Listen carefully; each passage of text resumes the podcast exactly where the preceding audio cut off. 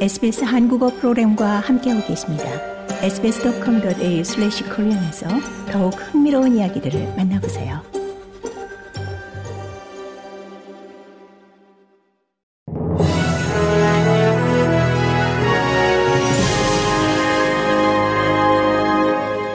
(2024년 2월 19일) 월요일 오후에 SBS 한국어 간추린 주요 뉴스입니다.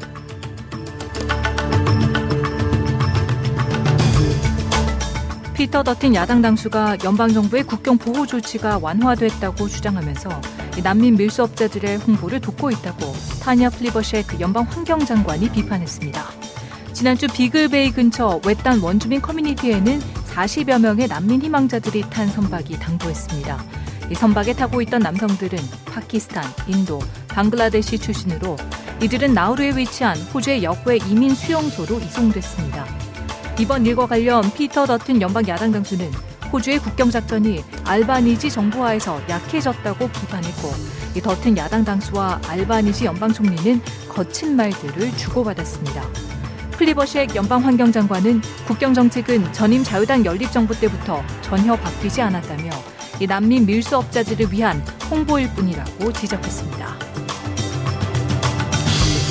시드니 전역에서 더 많은 곳이 석면에 오염된 것으로 보고 있습니다. 시드니 이너웨스트 지역 5독에 위치한 돔레미 칼리지가 석면에 오염된 다섯 번째 학교로 확인됐습니다.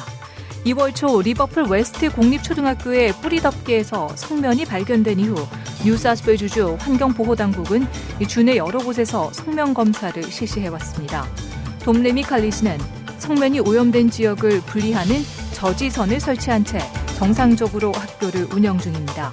이 밖에도 시드니 남서부 에드먼슨 파크 공립초등학교, 커란스 힐의 마운트 아난 크리스찬 칼리지, 캠스 크릭의 트리니티 가톨릭 공립초등학교에 대한 결과는 아직 확정되지 않았습니다. 테러리스트에게 호주 시민권을 박탈하는 것이 호주를 더 안전하게 만드는 것은 아니라며 호주 인권위원회가 우려를 표명했습니다. 호주 인권위원회 로잘린드 크라우처 위원장은 연방의회 조사에서 현재 시민권 박탈은 상징적인 목적에 불과하다고 강조했습니다.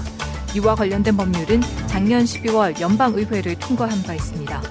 크라우처 씨는 이 법에 따라 이 시민권을 박탈할 수 있는 기준이 현재로서는 너무 낮다고 지적했습니다. 한국에서는 의대 증원에 반발해 서울의 주요 대형 병원 전공의들이 내일부터 자리를 비우겠다고 밝힌 가운데 세브란스 병원 전공의들은 오늘부터 진료 현장을 떠나고 있습니다. 한국 정부는 비상 진료 체계를 가동하기로 했습니다. 내일은 세브란스 병원은 물론 서울의 빅5 대형 병원과 주요 대형 병원의 전공의들이 집단으로 병원을 떠날 예정이라 의료 차질로 인한 혼란은 더욱 커질 것으로 보입니다. 이상 이 시각 간추린 주요 뉴스였습니다. 뉴스에 나혜인이었습니다.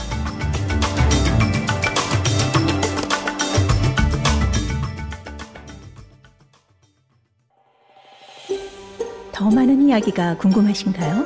애플 포드캐스트, 구글 포드캐스트, 스포티파이 또는 여러분의 포드캐스트를 통해 만나보세요.